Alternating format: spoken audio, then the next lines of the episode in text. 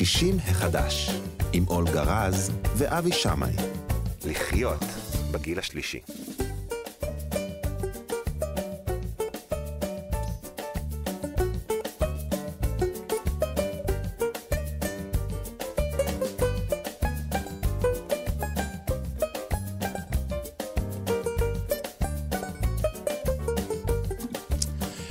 שלום, שלום, בוקר טוב לכם. אנחנו נעביר איתכם את השעה הזאת שבין הבוקר לצהריים.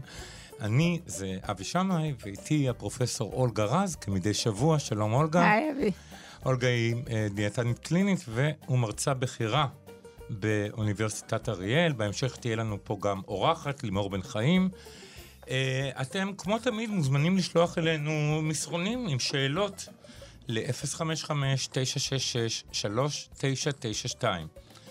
עוד פעם, אני חוזר, 055-966-3992. כדאי לכם, תשלחו, תשלחו. אולגה נותנת אחלה תשובות. אה, וזהו, אנחנו עוד שנייה מתחילים. כן, אז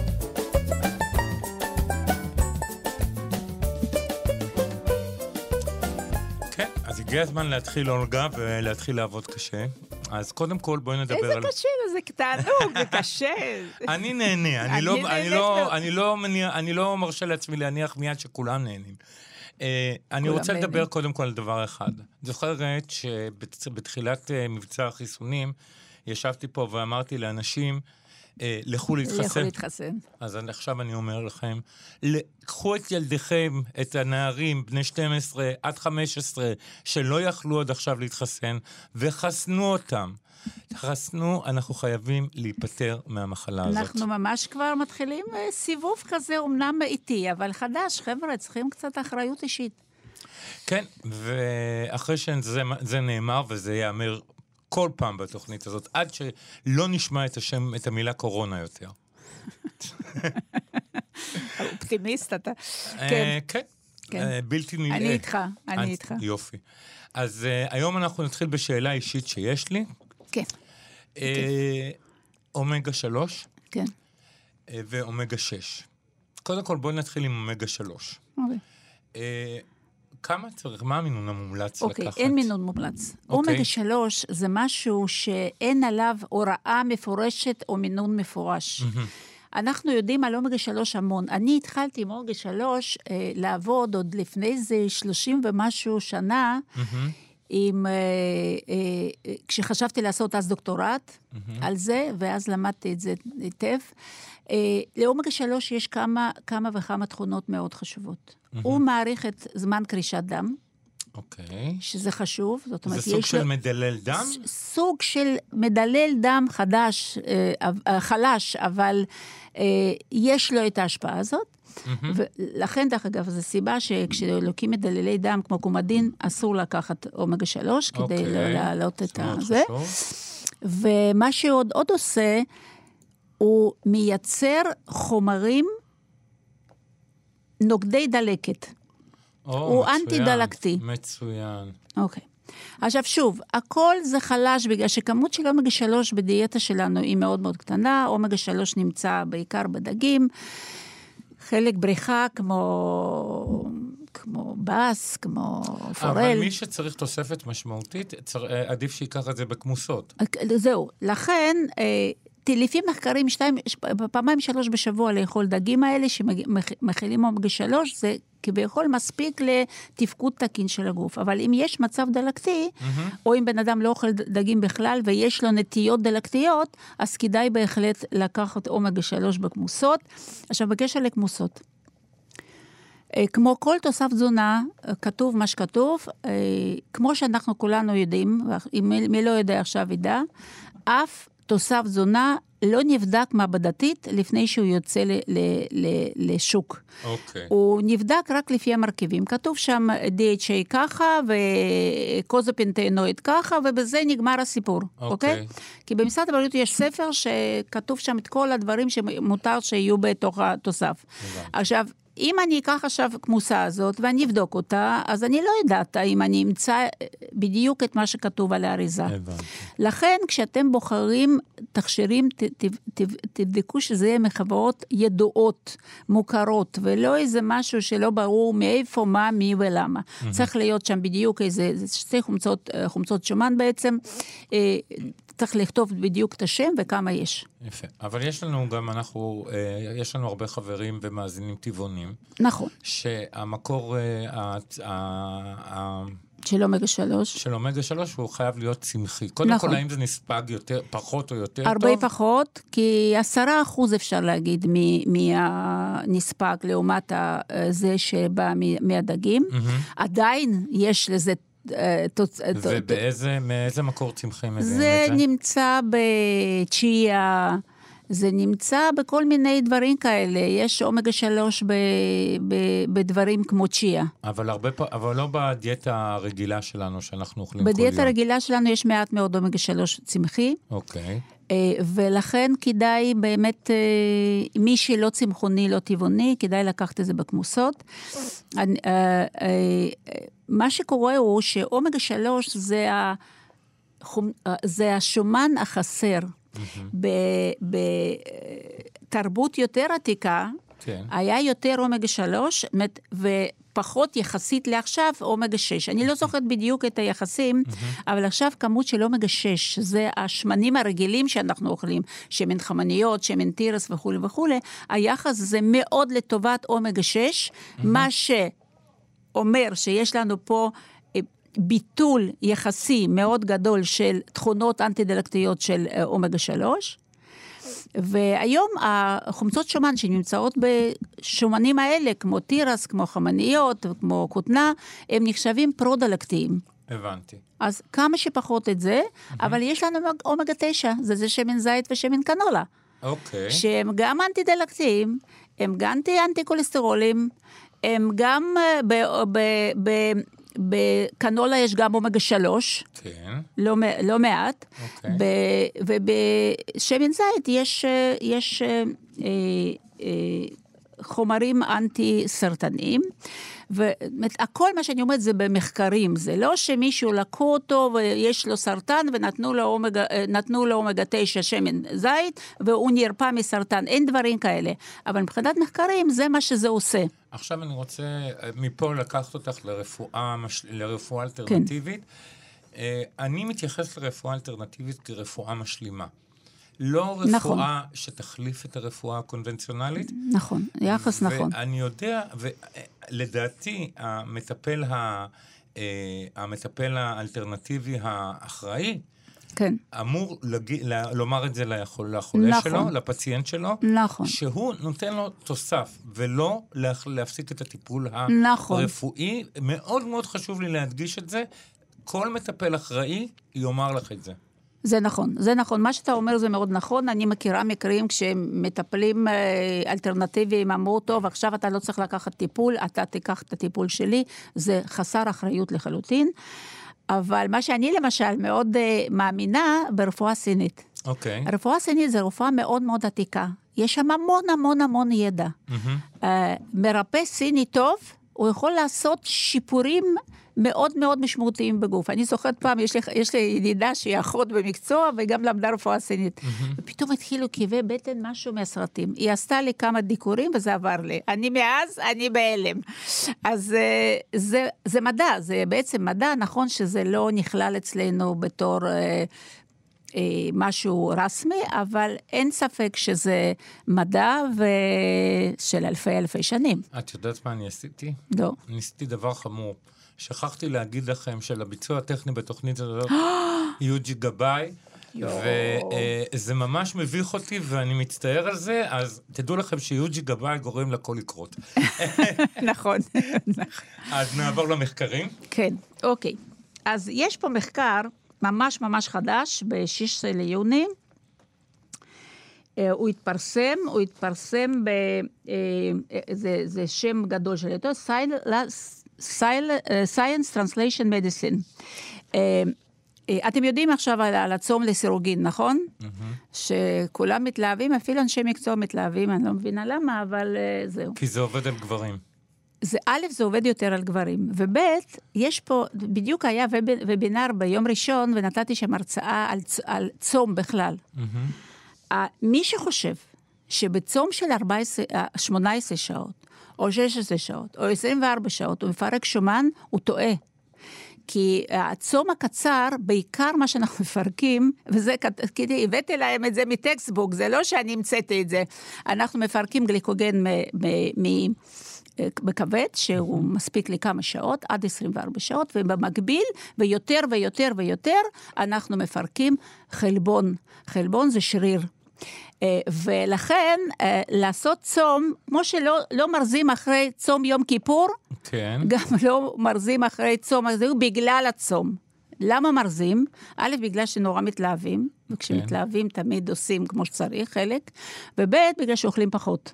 הבנתי. זה הכל. עכשיו, המאמר הזה, הוא אומר ככה, הם לקחו של, של, של, שלוש קבוצות, מעט אנשים, אמנם אנשים רזים, לא שמנים, אה, וזה חשוב, חילקו אותם לשש, לשלוש קבוצות. אה, אה, קבוצה אחת קיבלה דיאטה רגילה, יום-יום, עם 25% פחות קלוריות, זאת אומרת 75% קלוריות. הדיאטה השנייה קיבלה צום לסירוגין עם 75% קלוריות, בסך הכל, והדיאטה השלישית קיבלה אה, חופשי, אפשר לאכול, צו- צום לסירוגין, אבל לאכול חופשי. אוקיי. אז מי ירד הכי הרבה במשקל? ספרי מי לי. שאכל די, דיאטה רגילה, עם פחות קלוריות, ומה שהכי מדהים היה במחקר הזה, שהם הורידו יותר שומן מאשר צום בסירוגין. אלה שלקחו 200 אחוז, אכלו כמה שהם רוצים, הם כמעט לא ירדו במשקל, כמעט לא ירדו מהשומן, וזה רק מחזק את מה שאני אמרתי קודם. הבנתי, אבל הם לא בדקו דיאטה קטוגנית, כי בטח זה עוד לא היה מודרני אז. לא, זה עכשיו, מה זה מודרניה? זה מעכשיו, מיוני. הדיאטה קטוגנית היא דיאטה שגם כן... אה, הש- שוב, אני מתפלאה שאנשי מקצוע בכלל מדברים על זה, כי משהו שזה פתרון, כי... אני, אני יכול להגיד לך שאני שמעתי על אה, אישה, עכשיו, בשיחת מסדרון, שהיא אובחנה על סף הסוכרת, ועשתה דיאטה קטוגנית, הורדה הרבה במשקל, והמדדים שלה חזרו להיות... אה, נורמליים. אה, תקינים וטובים נכון, אפילו. נכון. אה, היא ירדה במשקל. היא ירדה במשקל, נכון. אז, אז ה, ה, ה, יש פחות. אבל, אבל יש לזה אפקטים ארוכי טווח, שמשום מה אף אחד לא מתייחס לזה.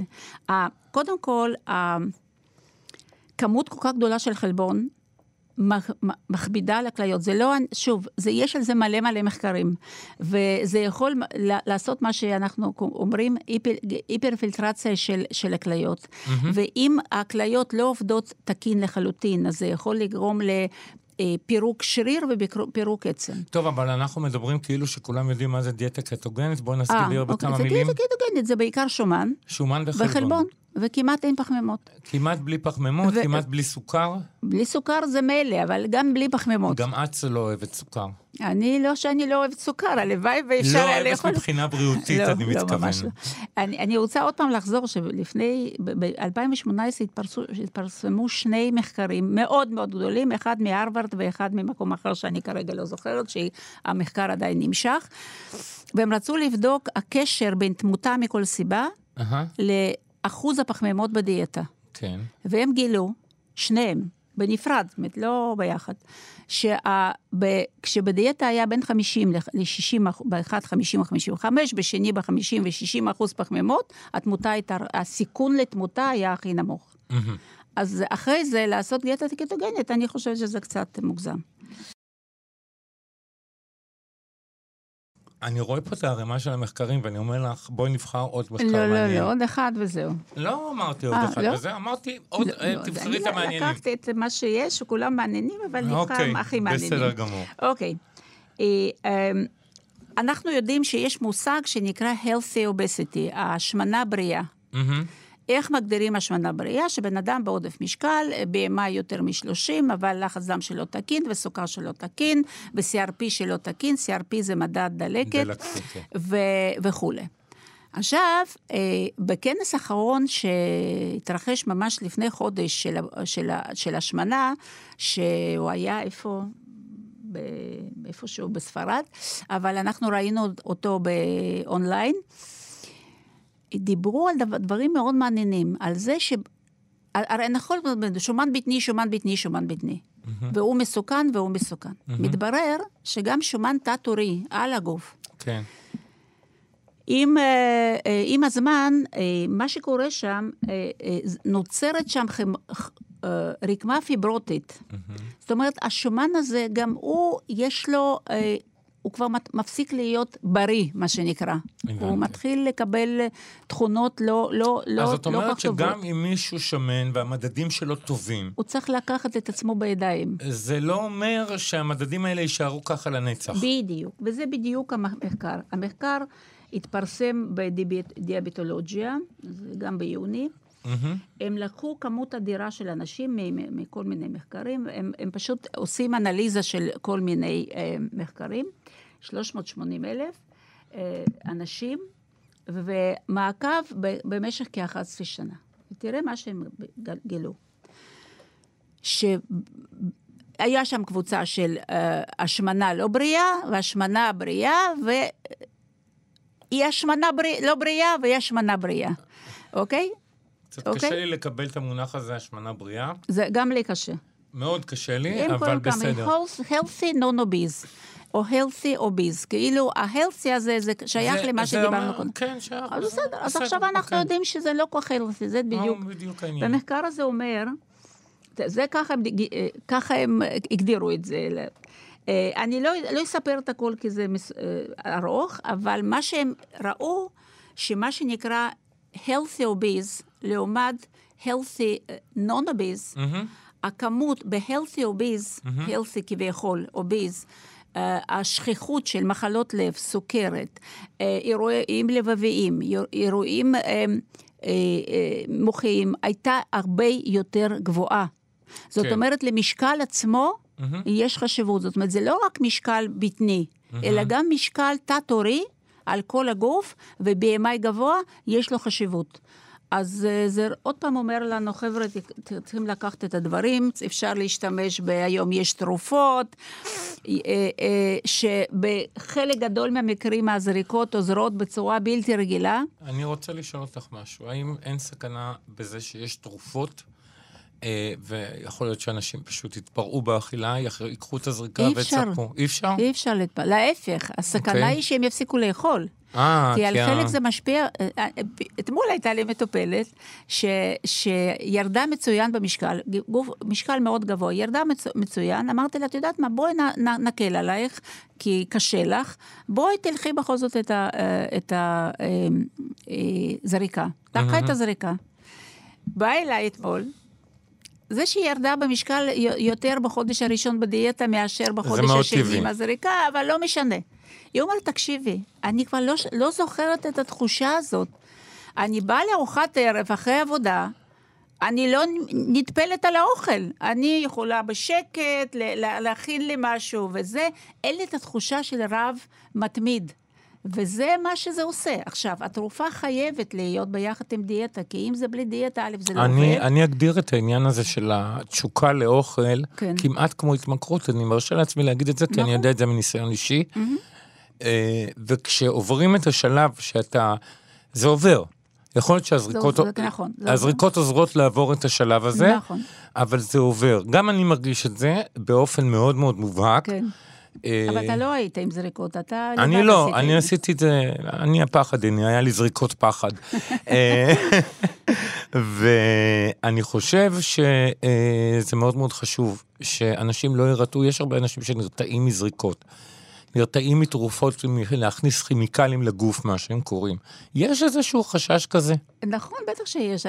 תראי, עד כדי כך שאנשים אומרים, תראי, יש לי כולסטרול גבוה, ואני רואה רמות כולסטרול גבוהות, משהו, משהו, והוא אומר לי, לא, אני לא רוצה לקחת את זה, כי שמעתי שזה, מה זה שמעתי? אה, אה, אה, ולא שמעת אז אני שיש לך אשאל קול- אותך את זה עוד יותר, עוד. יותר מדויק. מה גורם יותר נזק? הנזק שעלול לגרום, הזריקה, לגרום- או הנזק שגורם אה, עודף המשקל? ב- זה החישוב ברור, שצריך ברור. לעשות. ברור. אבל מה שאני אומרת, שהפחד, קודם כל אנחנו נושמים אוויר שהוא לא נקי. אז זה בסדר, כאילו. נכון. אנחנו אוכלים אוכל שהוא מעובד, זה בסדר, אבל לקחת אה, תרופה כשיש צורך, זה לא. זה מדהים אותי בצורה בלתי רגילה. וגם לא צריך את זה לכל החיים. אני מניח שמתרגלים לאכילה נכונה, וזה... מתרגלים, ואז- מתרגלים, ויש יש את האופציה להקטין את המינון. המזרק הוא, הוא, הוא מסודר בצורה כזאת שאפשר ל- ל- לבקר את המינון. כמו, כמו שאנחנו מכירים מהמזרקים של האינסולין, נכון, אה, נכון, המזרקי. עט האלה הם פשוטים מאוד. אבל תראי, יש אנשים שבאמת לא צריכים את זה, הם לוקחים את עצמם בידיים, עושים את מה שעושים וזה. מתי זה עוד יכול מאוד לעזור? במיינטננס, בשמירה. אוקיי. שאנשים מתחילים קצת... אה, להרגיש שהם, אה, מעלים בחזרה, להרגיש בחזרה וזה. אה, זה גם מאוד עוזר. אבל במקרה ספציפי שאני מספרת על, על הפציינטית, היא אומרת, תקשיבי, זה נס, אני לא רעבה כל הזמן, אני חושבת על האוכל ויש לי זמן להכין אותו. זה, אני ממש זה ממש, מזה. זה ממש מלהיב אותי, מפני שאני זוכר שתמיד, ברגע שעלתה המילה דיאטה, כן. ואני מגיל 16 עד רוצה- גיל היית 35, רץ לאוכל. הייתי, הייתי, אה, אה, איך שקוראים לזה, נדנדה, מוריד מלא, כן, מוריד כן, מלא, כמו יו-יו. אבל עובדה, אתה דוגמה של בן אדם שיכול גם לעשות את זה לבד, ועושה את זה מצוין, ושומר, והכול בסדר. זאת אומרת, יש כל מיני אנשים, יש אנשים שצריכים עזרה, ויש אנשים שלא צריכים עזרה תרופתית.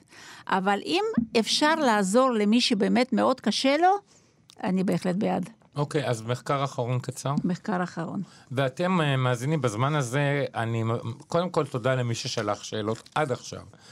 אה, ואני אבקש מכם להמשיך לשלוח אלינו שאלות ל-055-966-3992. 055-966-3992. אה, עוד מחקר שמדבר על, אה, על אה, תוצאות טובות של ניתוח. שוב, אנחנו היום כל הזמן יוצא לנו על השמנה, וגם לימור בטח תדבר על השמנה, אז יש לנו היום שעת השמנה. האנשים שעשו בריאטריקס, הניתוח בריאטרי, כן. בדקו את, את השכיחות של הופעות, הופעת אירוע מוחי, וראו שלעומת אלה שלא עשו את זה, יש ירידה מאוד משמעותית ב... ב, ב זאת אומרת שניתוח בריאטרי אה, גם עוזר למנוע אה, אה, אירועים מוחיים? הירידה במשקל כן. עוזרת למנוע אירועים מוחיים. נו, ברור. אירוע מוחי זה בעיה של כלי דם. ההשמנה... בהחלט גורמת, גורמת לבעיה בכלי דם, דם, גם אה, אתרוסקלרוזיס וגם אירוע מוחי וגם אירוע לבבי וכולי וכולי. אחד מה... אה, אחד, אחד מהתופעות הכי, אה, תופעות לוואי, או יותר נכון סיכונים הכי גדולים של השמנה, א' זה סוכרת, וב' זה מחלות לב. וסוכרת גם, דם. גו- וגם סוכרת גם מגבירה גם את, מגבירה את את. העניינים לב- זאת אומרת, זה כמו. מעגל ש... ש... אתה אתה יודע, לפעמים אני אומרת, זה בסך הכל כל כך קשה לאכול קצת פחות וקצת יותר נכון. זה לא איזה משהו, אתה יודע, זה, זה משהו שאנשים לא קולטים, הם חושבים שזה, לכן זה, אני אומרת, כמו שאמרת, דמיית דיאטה זה מילה מאוד אה, מכשילה. זה לא דיאטה, זה לאכול קצת אחרת, קצת, קצת אחרת, אפילו קצת אחרת כבר אנחנו נותן את מדגישים את התופעות. זה, אני חושב, כמה זמן אנחנו פה בתוכנית הזאת ביחד? אני כבר לא יודעת. ואנחנו כל הזמן מדגישים את זה. דיאטה זה לא עניין של צום ולאכול רק מלפפון, אלא דיאטה זה התפריט שאנחנו אוכלים. לאכול אחרת, ללמוד לאכול אחרת, ללמוד לא לקנות דברים שלא צריכים להיות בבית, בבית. אני תמיד אומרת, אתם רוצים לחיות ב- באוויר נקי, אתם בשביל זה עוברים נגיד לצפון, בשביל שיהיה אוויר יותר נקי, זה גם כן הבית שלכם, זה הסביבה שלכם. אם אתם לא מחזיקים אותה נקייה, אז uh, תוצאות הן באות uh, בקלות. כן, והיום אני חייב לומר שהעולם הרפואה מציע לנו פתרונות טובים הרבה יותר ממה שאני זוכר אי פעם להשמנת יתר, נכון. וזה בסדר. גם יחס להשמנת יתר מתחיל להשתנות, אז uh, כבר לא uh, בושה וחרפה, אלא... אלא זה... אלא זה עניין שצריך זה לטפל זה בו, מצב, עניין כן, רפואי צריכים אפילו. לטפל בו. עד שאתה עלית במשקל, מישהו עלה במשקל בצורה, זהו, שם צריכים באמת ל- ל- לעזור לו, לה- להסביר לו, לעשות אה, אה, שינויים קוגניטיביים וכולי וכולי. אבל אוקיי. ברגע שבן אדם עלה במשקל, אז זה כבר אה, מחלה, כמו סוכרת. סוכרת אפשר למנוע, אדם בטרום סוכרת, אפשר למנוע לו את הסוכרת על ידי שינוי תזונתי. חד וחלק. אוקיי. אה, אני עוצר אותך פה, כן. כי אני מצרף לשיחה אה, את אוקיי, האורחת בסדר. שלנו. שלום, לימור בן חיים. היי, לימור. דיאטנית אה, מהמרכז הרפואי תל אביב, מה שכולנו קוראים איכילוב, ועמותת עתיד הדיאטנים בישראל. נכון. נכון. אז אה, בבקשה, אולגה. אוקיי, לימור, אני מבינה שאנחנו, אה, קודם כל אני יודעת שאת גם כמוני שמעת את ההרצאות של, ה, של הכנס הזה של השמנה, והבאת לי שם הרבה מאוד דברים חדשים, אבל מה שאני הייתי לשאול אותך בקשר לנושא מאוד מאוד ספציפי, אנשים בעודף משקל, בהשמנה, ו, אה, והשרירים שלכ, שלהם. אז בעצם הם דיברו על זה בכנס, שכשמדברים על השמנה, אז המילה השמנה היא לא נכונה, כי אין דבר כזה השמנה, יש השמנות. זאת אומרת, יש. בהם סוגים שונים של מצבי השמנה, אה, שחלקם הם רק קשורים בעודף, בעודף של מסה, אבל אה, הם- מתייצגים באיזשהו מצב יחסית בריא, וחלקם הם לאו דווקא אה, כמות מאוד מאוד גדולה של, אה, של אה, השמנה, אבל השמנה שיש בה תחלואה. ולכן בעצם יש גוונים רבים. ואז שמתחילים לנסות ולראות איך נבדלת כל השמנה אחת מהשנייה, אז יש הרבה מאוד פרמטרים, אבל אחד מהפרמטרים זה להסתכל על הרכב הגוף, אוקיי? זאת אומרת, לא רק כמה אתה שוקל, אלא גם אוקיי. בעצם איך נראית ההשמנה, איפה היא מפוזרת, ואז כשמסתכלים, מתחילים להסתכל על עוד דבר נוסף, וזה השריר. ובעצם במידה מסוימת ההסתכלות הזאת משנה קצת את התמונה. כי מה אנחנו אומרים? אנחנו אומרים, יש אנשים שיש להם אה, השמנה, כלומר יש להם עודף של רקמת שריר, אבל יש להם גם בהתאם כמות שריר אה, מפצה. ולכן אלה יהיו אנשים שבהחלט צריך לעזור להם לטפל בעודף המשקל, אבל זה פחות חמור. לעומת זאת, יש אנשים שנקראים היום, אה, זה מין טיפוס השמנה שנקרא אובסיטי סרקופניה, ששם יש גם רקמת שומן מאוד גדולה, אבל גם רקמת שריר נורא נורא קטנה, ולעיתים השומן אפילו זוכה לתוך השריר עצמו, וכתוצאה מזה אתה הופך להיות גם עם השמנה קשה, אבל גם עם תפקוד מאוד מאוד מאוד לקוי. השריר הזה לא עובד, הוא שורף פחות קלוריות, יש לו יותר תנגודת לאינסולין וכדומה. ואז הם אומרים, בואו ננסה לטפל, דרך אגב, די קשה לנו לטפל ברקמת השומן, היא עקשנית, היא הורמונלית, היא עושה המון המון דברים כדי לשמר את עצמה. אולי נתחיל לטפל ברקמת השריר. לא כדי ליצור אדם עם כושר, אלא כדי לתת בעצם איזשהו אה, אה, fight לרקמת השומן שאנחנו אולי לא מצליחים להשתלט עליה. ומאותו רגע מתחילים לדבר באמת על אותו אה, טיפוס שנקרא השמנה עם סרקופניה, כלומר השמנה עם מסת שריר הרבה יותר נמוכה. ואז אומרים בוא נטפל בשריר. עכשיו בשריר אנחנו יודעים קצת לטפל. אנחנו יודעים שפעילות גופנית לא מרזה, אבל עוזרת.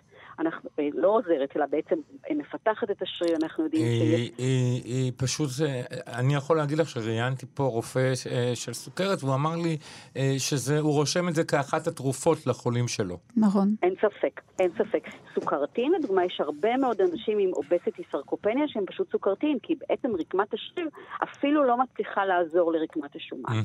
ואז אז אנחנו אומרים, אוקיי, אנחנו יודעים איך לעשות את זה בפעילות גופנית. בואו נראה איך אנחנו יכולים לעשות את זה בתזונה, אוקיי? אנחנו לא מדברים על תזונה מרזה, אנחנו מדברים על תזונה שפועלת כדי בעצם לחזק את השריר כנגד רקמת השומן. וכאן בעצם יש כמה פקטורים. הפקטור הראשון זה חלבון. צריך יותר חלבון ממה שצריך בדרך כלל, שזה אנחנו יודעים גם אה, מעולם הספורט, אבל הדבר המעניין זה ריכוז החלבון. זאת אומרת, לא בעצם לאכול חלבון לאט לאט במשך היום, אלא לרכז אותו בארוחות מסוימות, ואפילו להפריד אותו מפחמימות. זאת אומרת, הופה, זה מעניין מה שאת זה אומרת, מאוד אה? מעניין. הנה, עכשיו עוד פעם אנחנו עם זה ההפרדות. זה משמח אותי במיוחד, ואת יודעת למה. נכון, אני יודעת. עכשיו, למה להפריד? יש הסבר למה להפריד. בגלל שאנשים כאלה, שיש להם מה שאנחנו קוראים אובסיטי סרקופניה, יש להם תתגודת לאינסולין. זאת אומרת שברגע שמופרש אינסולין, במקום שהוא יעזור בעצם לקליטה של חלבונים בשריר, לקליטה של סוכר בשריר, הוא יוצר תנגודת. עכשיו, אם אני לא אוכל פחמימה באותה ארוחה, מופרש פחות אינסולין, יש פחות תנגודת, ואז הש... החלבון נקלט יותר טוב בשריר. ואז בעצם אומרים, בואו נאכל חלבון וירקות, ובין לבין נאכל את הפחמימות, ואחרי זה עוד פעם נאכל חלבון עם ירקות. בואי הזאת- תסבירי לנו עכשיו, בואי בואי בואי נראה רגע, אנחנו רוצים אה, שגם המאזינים שלנו יבינו. אה, המאזיני- המאזין ששואל- שעכשיו ישאל אותי ב-SMS, מה זאת אומרת חלבון וירקות? מה זה? ח- אוקיי, חזה עוף תראה, לא, וירקות. כעיקרון אה, יש, יש מגוון מגוון ענקי של חלבונים, יש חלבונים שמגיעים מהחי, וזה ביצים, דגים, מוצרי חלב, בשרים רזים, יש חלבונים שמגיעים מהצומח, שזה סויה, שזה קטניות, שזה טופו, שזה תחליפי אה, חלבונים צמחיים. אה, ומבחינתנו אנחנו תמיד רוצים את הבריאים שבהם, זה לא השתנה, אוקיי? Mm-hmm. אבל אם נניח פעם הייתי אוכל פרוסת לחם עם טיפה מריחה של גבינה, ואחרי זה בארוחת ביניים יוגורט, אז אומרים לא, תיקח את היוגורט ואת הגבינה, תרכז אותה בארוחה אחת, תוסיף בתור ארוחה ירקות, חלבונית. בתור ארוחה חלבונית, okay. תוסיף אוקיי. את הירקות, ואחרי זה באמצע תאכל פרוסה עם מריחה דקה של טחינה או של אבוקדו. ובצורה הזאת אתה מרכז את החלבון, דבר אחד, mm-hmm. אוקיי? למה ירקות? כי ירקות בעצם משפרים את התנגודת, יש בהם ויטמינים ומינרלים שחיובים לשריר, ואז החלבון מגיע לבד, הוא לא נמצא במצב של תנגודת, ואז הוא נכנס יותר טוב לשריר, ובין לבין תאכל את הפחמימות. עכשיו, אולגה מכירה את זה מאוד מדיאטת הלחם, שבה אנחנו ממליצים באמת לקחת את החלבון כארוחה נפרדת מאשר הלחם עצמו. הדבר הנוסף זה לרכז את החלבונים. כלומר, לא לפזר אותם כארוחות ביניים, אלא להגיד, אוקיי, אני בבוקר אני רוצה ארוחה חלבונית, אז אני לוקח שם גם את הגבינה, גם את הביצה, גם את היוגורט, אוכל ביחד, אחרי זה אוכל את הפחמימות וחוזר חלילה. הבנתי. עכשיו, המגוון הוא מאוד גדול. וזה עוזר? יכולים... זה, זה עוזר לאנשים לרדת במשקל? זה לא לרדת במשקל. זה לא לרדת במשקל. זה להחליף את, את רקמת השומן. כדי שהם ירדו במשקל, כן. כדי שהם ירדו במשקל, הם גם צריכים להפעיל איזשהו ויסות קלורי על התפקיד הזה. אוקיי. אבל זה עוזר להם בעצם למנוע את ההשתלטות או את הכניסה של שומן לתוך השריר, ולשמר את מסת השריר בצורה הזאת. שזה למעשה נכון. עדיף על מסת שומן בכל מקרה, מסת שריר זה... זה גם לא, זה לא עשה בן אדם פתאום עם שריר מי יודע מה, אבל זה לפחות לא... אנחנו לא בונים לו את השריר הזה, וזה בעצם הגישה שאומרת, אוקיי, אנחנו נמשיך לטפל בשומן, נראה איך אנחנו בעצם יוצרים אה, את המצב שאנחנו בעצם אה, אה, משתמשים במניפולציות תזונתיות כדי לעבוד עליו, אבל בואו ננסה לחשוב גם על רקמה אחרת שעד עכשיו חשבנו עליה כרקמה ששורפת אנרגיה, תעשה פעילות כדי לצעוק אנרגיה. לא, כאן חושבים עליה אחרת, חושבים עליה ככזאת שמאזנת או משפרת את התפקוד המטבולי כנגד רקמת השומן שרק הולכת ועולה. ו- וזה אומר שאנחנו נעבוד על ההיבט הזה, זה היבט מעניין, זה היבט שבעצם אה, מרכז, מרכז את האנשים סביב איזשהו עולם של, אתה יודע, של אכילה מאוד מאוד, כמו שהספורטאים אוהבים, לפני ואחרי, ואתה מסוימת יש בזה זה משהו מחדש. אה, זה לא פוגע או לא מתנגד לכל הגישות האחרות, זה פשוט חושב על עוד אמצעי, כי אנחנו כנראה לא כל כך מצליחים אה, גם עם הטיפול הטוב, הטיפול התזונתי, אנחנו כנראה לא מצליחים מספיק, אנחנו מצליחים מאוד יפה, מאוד מאוד יפה. הצלחנו להגיע לשיעורי טיפול בהשמנה אה, תזונתיים מאוד טובים, אבל אנחנו צריכים כאילו לחשוב את הצעד הבא, והצעד הבא זה למצוא עוד אלמנט שאנחנו בעצם נטפל בו, כדי להכניס את השיפור בעיקר באנשים שעם הגיל, mm-hmm. אז ההשמנה גם פולשת לתוך השריר עצמו, וזה גם מה שגורם להם להיות גם אנשים לא תפקודיים. וזה, וזה השמנה שפוגעת בתפקוד ואיכות החיים. מדהים, מדהים, תודה. מעניין. תודה רבה, לימור בן חיים, דיאטנית מהמרכז הרפואי תל אביב, איכילוב, עמותת עתיד הדיאטנים בישראל, ואני צופה לדיאטנים עתיד גדול מאוד. תודה רבה לך. תודה לך. ביי ביי. בואו נעבור לשאלות שאנשים שלחו אלינו, ואתם עדיין יכולים לשלוח, okay. 055-966-3992. לפני זה, אני רוצה רק להגיד משהו בקשר למה שלימור אמרה. אני, אני רוצה להגיד משהו 아? אה? ושכחתי אותו. אז נו, תגיד. Uh, את למעשה כתבת ספר. הספר נכון. שכתבת הוא על דיאטה דיאטת סנדוויצ'ים. נכון, אבל זה לא רק סנדוויצ'ים, זה פחמימות. זה דיאטה מבוססת על פחמימות מורכבות. מה שאמרתי, ש... אתה, יודע מה? כשפיתחתי את הדיאטה לא היה כל כך הרבה ידע כמו היום, זה היה בשנות ה-90. ואני התבססתי רק על העניין הזה של סרוטונין במוח. אוקיי. שאנחנו, על ידי כך שאנחנו אוכלים כל שלוש-ארבע שעות, ובין לבין אנחנו אוכלים פחמימות, אנחנו מעלים את רמת הסרוטונין ואנחנו לא רעבים. אז גם לפי הדיאטה הזאת, ארוחה חלבונית, מה שנקרא, ללא פחמימות, בדיוק. היא מותרת, ו... ו... מדהים, אה? זאת אומרת שאולי עם מקצוע למגדת עתידות. אני חושבת שזה היה ממש מגדת עתידות. ולא רק זה, אחר כך זה התברר שאותו גרלין, הורמון של גרלין, שמופרש בקיבה, וכשהוא עולה, ברעב, אנחנו רוצים, אה, כשהוא עולה אנחנו רוצים לאכול, על ידי אכילה של כל שעתיים-שלוש, דווקא מנות קטנות של פחמימות, הוא לא עולה. הוא יורד, אז אנחנו לא, לא, לא רעבים אחרי, נגיד, אם אתה אוכל סנדוויץ', או צלוח, צלחת של אורז עם ירקות, אתה בעצם לא רעב, גם סרוטונין עולה, גם אינסולין לא, מעלה, לא, לא עולה יותר מדי, וגם גרילין לא עולה, ואז אתה בעצם משלושת הכיוונים, אתה הרבה פחות רעב. אוקיי. ואז אתה יכול לאכול ארוחה חלבונית, נגיד ארבע... אם יש לך מספיק משכורת, 400 אה, גרם של סטייק פילה, עם, אה, עם המון המון ירקות, או אני שיאכל לא... מג- גם 400 גרם של אה, חזה עוף. או חזה עוף, או דג, דג הגדול אפשר לאכול. זאת אומרת, זה, יש לך ארוחה שהיא לא מוגבלת. הבנתי. אבל אתה אוכל אותו בלי אורז ובלי בלי תפוחי אדמה. זאת אומרת, אתה מפריד את הפחמימות בארוחה מה- הספציפית הזאת, חלבונית. הזאת. אוקיי. ואז עכשיו אנחנו שומעים שזה כבר משפר את, את, את את פעילות השריר. את פעילות השריר. עכשיו, אה, אנחנו מדברים הרבה על הזריקה של ה... כן. אני, אני הייתי מאוד מבסוט במקומך, לא... אני ממש גמור. אני כל פעם מבסוטה יותר ויותר, כל פעם מתגלים דברים שצדקתי. אה, לגבי התרופות, לגבי הזריקות. כן. זה עולה הרבה כסף. נכון, עכשיו ככה, לפי הכללים, אה, אה, זה ח- 50 אחוז אה, הנחה. זה העלות, העלות של זה זה כ-500 שקלים בשבוע. אוקיי.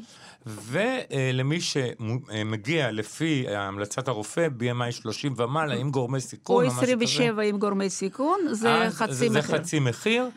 ויש אנשים שזה זה מת. הם- מתווסף לרשימת התרופות שהם לוקחים, ופתאום אומרים, וואו, זה מנפח את החשבון. זה נכון. עכשיו בוא נסתכל על זה מצד אחד, אני, אני מסכימה איתך, כי זה יקר, ואני מקווה שזה לאט לאט יתחיל להיות יותר זול, כמו כל התרופות. אבל מה שאני אומרת הוא כזה דבר, קודם כל, אנחנו אוכלים פחות. אז אנחנו חוסכים אותם 250 שקל, והרבה יותר על האוכל. אנשים שאוכלים חטיפים והמבורגרים ופיצות, וזה זה עולה הון תועפות. אז, אז 250 שקל הם משלמים על התרופה, והם חוסכים המון על האוכל. אוקיי. אוקיי, זה דבר אחד. דבר שני, אם הם יורדים במשקל, הש... יש שיפור בבריאות שלהם, אז מינוני התרופות אפשר גם אולי להוריד, אז הם יחסכו גם על התרופות. זאת אומרת, צריכים להסתכל על זה כעלות תועלת, אוקיי. וזה לט- לטובת תועלת. אז אנחנו, אנחנו אה, מבינים, ועכשיו גם הסברנו את זה נכון. יש לנו פה שאלה אה, ממאזינה, אה, היא, היא אוהבת מאוד עדשים כתומות ושיבולת שועל. האם אפשר לצרוך כמה שרוצים, או שזה משמין אם מגזימים? אם מגזימים, כל דבר משמין. אוקיי. עכשיו, כמה אפשר לאכול שיבולת שועל? סיר, אה, שני קילו, או לוקחים צלוחית עם שיבולת שועל, עם קצת חלב, שתי, עם שתי, קצת... שתיים וחצי כפות. אפילו וכוס- יותר, אפילו שלוש-ארבע זה בסדר, ויוצא כמות ממש ממש ואם. אני אוכל את זה ככה פעמיים ביום? גם שלוש פעמים.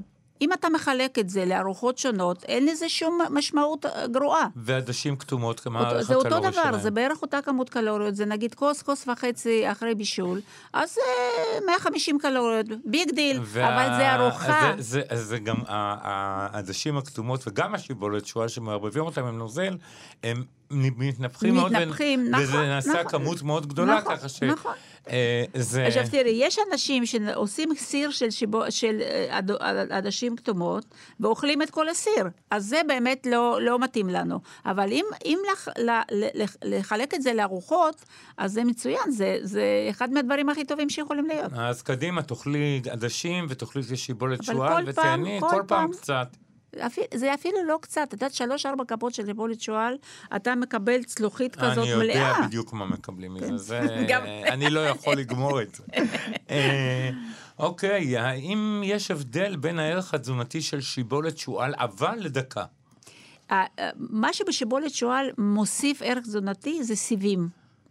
אם זה שיבולת שועל לא מעובדת ומכילה את הסיבים, אז אה, זה הערך הכי גבוה. אם גורסים אותה, המדד גליקמי שלה עולה, כל, אה, כל פחמימה גרוסה, כן. זה יכול להיות אה, אפונה או שיבולת שועל או גריסים למיניהם, אם גורסים אותם, הערך שלהם יורד על ידי כך שמדד גליקמי שלהם עולה, מעלים יותר את הסוכר. זהו, זה, זה בעצם ההבדל. אוקיי, אה, אז... אה, ומה עם השיבולת שועל האינסטנט הזאת שאנחנו קונים? היא עוד יותר גרוסה, הבנתי. עוד יותר גרוסה. אבל אני אוקיי? עושה רק מזה את הדייסה. בסדר, אז לא קרה כלום. אוקיי. אי אפשר כל הזמן להיות ב-150 אחוז זה של בדיוק מה זה. שרציתי שתגידי. אני אני, דרך אגב קונה, קונה שיבולת שועל אמיתית, כן. ואני עושה את זה במיקרו. אה, אוקיי. וזה פשוט, תוך כמה, חמש, שש דקות, זה נהיה ערימה של שיבולת שועל. אני מבין. טוב, אז בסדר, אתה אנחנו יכול גם ננסה. לעשות את זה. ננסה. אה, יש פה שאלה מהתחום שיותר אה, הוא נוגע לעברית, איך, איך אפשר לתרגם את המילה בריאטרי לעברית? אני מודה שאני לא יודע, אבל יש לנו בתאגיד יועצת לשון, אה, רות אלמגור רמון. נכון. אז אני אשאל את רותי, ואני אחזור אליכם עם תשובה, אני רשמתי לי את זה. טוב. אה, האם מומלץ לקחת הורמונים שידחו את המחזור? אני במחזור מדי שלושה שבועות כבר ח- כחמש שנים, ואני בת 48. אוקיי. אה, זה יכול לקרות בגיל של פרימנופאוזה, לפני מנופאוזה, ללכת לגינקולוג שלך. יש תרופה שעוזרת ל... ל... קודם כל לבדוק למה זה קורה, קודם כל, אולי יש שם שרירן או משהו, ללכת לגינקולוג קודם כל. ויש תרופה היום שהיא מוריד, היום, היא מזמן, שמורידה, אה, היא נקראת הקסקפרון, היא מורידה את הדימומים ולא עושה שום נזק לגוף. אז ת, תתייעץ עם, עם, עם, אה, להתייעץ עם גינקולוג, לשאול האם כדאי לה לקחת את התרופה הזאת. הבנתי. עוד שאלה, אה, בהמשך, ל, בהמשך ל- להפרדה של אה, הפרדת חלבון מפחמימות, שואלת פה מאזינה, או שואל, מה לגבי השומן? אוקיי. קודם כל, אני רוצה לעשות תיקון. זה לא הפרדה בין פחמימות ו- וחלבון. זה הפרדה בין מנה גדולה של חלבון, כן? ה- ה- ביצה אפשר לאכול עם לחם, הבנתי. אוקיי? ועל על, על לחם אפשר למרוח גבינה לבנה או סלמון אין מעושן. שום בעיה עם זה. אין בעיה, זה עניין כמותי. כשיש מעט פחמימה ומעט חלבון, אז האינסולין לא עולה. כשיש הרבה חלבון ומוסיפים לזה, את יודעת, כמו כמו שמנות שרגילים לאכול הרבה, הרבה תוספת פחמימתית, ואנחנו אז- ישראלים אוהבים אה, מנות הר- גדולות. שיהיה הרבה, שיראה הרבה, שיהיה הרבה. אז, אז האינסולין מאוד מאוד עולה, אי אפשר לרדת במשקל. אז תאכלו הרבה, אה, וכ- ו- אבל אה, צריך גם להגביל את כמות השומן שאוכלים בארוחה נכון, החלבונית לכן הזאת. כשאמרתי על הדוגמה של אה, ארוחה חלבונית, אמרתי סטייק פילה, נכון? נכון. כי בפילה יש בין חמישה לשבעה אחוז שומן. תגרמי לי ללכת לאכול סטייק פילה. אה, עוד מעט. ולעומת זאת, למשל באנטריקוט יש עד 30 אחוז שומן. הבנתי. ההבדלים הם מאוד גדולים. אז להעדיף בשר רזה. בשר רזה, גם. הסינטה, שהיא קצת כן. יותר זונה מהפילה, היא בעיקרון בשר אה, רזה. עוף, הודו, דגים. עוף, הודו, דגים, פירות ים מי שאוכל. מי שאוכל. אבל לא, לא, אבל לא ב, ל- ברוטב חמאה. זה הורס את הכל, מה אנחנו נעשה? לא, ב- ברוטב עגבניות או בשמן זית, זה נפלא. אני מבין. אה, מה עוד אנחנו מוצאים פה? עוד שאלות. אה, רק שנייה. פה שאלה שלא הספקנו לענות עליה בשבוע שעבר, אז נעלה עליה עכשיו, כי הגברת עם האוכל המלוח, היא שלחה לנו הבהרה על השאלה שלה, אוקיי. ואני רוצה אה, שנענה לה. מיד אנחנו נמצא את השאלה שלה, ונענה עוד, אה, אולי לעוד אחד גם. עוד רגע אחד. אה, טוב. יש, יש עוד שאלה? אה, כן, אוקיי. יש שאלה שהיא מאוד מאוד מעניינת אותי גם באופן אישי. האם יש הבדל בין משקה קולה למשקה מוגז ממ- ממותק אחר? האם קולה משמינה יותר ממשקה אה, בטעם תפוז? אה, באופן עקרוני, מה שמשמין זה כמות סוכר. מהמם. כמה כפיות סוכר. נגיד בפחית של קולה או משקה אחר, מוגז או לא מוגז, לא משנה. גם במיץ אה, שאנחנו, שאנחנו לא קונים, אבל שמישהו קונה בפחית נגיד של 330, יש שמונה כפיות סוכר בממוצע. נהדר. אוקיי. אתה, אני, אתה, יכול לשתות, שמונה כוסות אה, קפה עם כפית סוכר אחת במחיר של כוס אה, סוכר. לכן. מבחינת השמנה אין הבדל. מה ההבדל? בקולה יש אה, אה, אה, סוג של חומצה אה, שמייחסים לה איזושהי חשיבות, למרות שהכמות כל כך אה, קטנה. אה, והקול הזה עשוי מאיזשהו תר של צמח, אז אה, אני לא הייתי, לא הייתי כל כך אה, עושה הבדל. הבדל. אני חושב שזה ההבדל בא מהמיתוס. בעבר קוקה קולה, כן. אה, קולה הכילו, הכילה קוקאין. אה, אחרי, לא. בוודאי, לא בתחילת יודעת. דרכה של הקולה, כל- זה היה משקה, זה היה משקה שהוצג כתרופת פלא, וזה באמת היה תרופת פלא, כי כולם קוקאין? הרגישו טוב, כי היה בזה קוקאין. אני אז בהלם. הם, הם פשוט שתו, היו קצת מסטולים והרגישו נהדר. יואו. אז, אה, אבל כשהתחילו בייצור המסחרי, וזה, אז, והסם, כן. והסם, אה, וקוקאין הוגדר כסם בלתי חוקי, הוא הוצא משם. אז אחרי שהוא זה הוצא, אני לא רואה כן, אה, אה, איך כבר. איך מבחינת משהו השמנה ממכר. זה אותו דבר. כן, אז אה, לצ... לצערם של אחדים ולשמחתם של אחרים, אין קוקאין בקולה, ולכן ההתמכרות היא אצלנו בראש, לטעם, ל... ההתמכרות הזאת של משקאות האלה זה משהו שוואו וואו, והם הם מרגילים את הילדים מגיל צעיר לשתות אה, מיצים, ואתה יודע, יש כאלה שקיות כאלה עם, עם קשית, של, שאני מכיר. מסתכלת על זה, מכיר. נהיה לי חושך בעיניים, זה מים, צבע מאכל וסוכר. וסוכר, זה זה וקצת שיש. איזשהו חומר טעם... אה, חומר טעם של פרי. זה, אוקיי. אי אפשר, אפשר, אי אפשר להבין את זה, איך אפשר לילד שלי לתת דבר כזה. אוקיי, אולגה, נגמרו, נגמר לנו הזמן. כמו תמיד עבר לי מאוד מהר ומאוד בכיף. תודה רבה לך, תודה רבה, אבי. הקלינית אה, והמרצה הבכירה פרופסור אולגה רז, אה, שהיית איתנו כמו בכל שבוע. תודה רבה ליוג'י גבאי וליובל יסוד על הביצוע הטכני. תודה גם ללימור בן חיים שהייתה פה. כן, לגמרי, זה היה מעניין. לגמרי תודה. מיד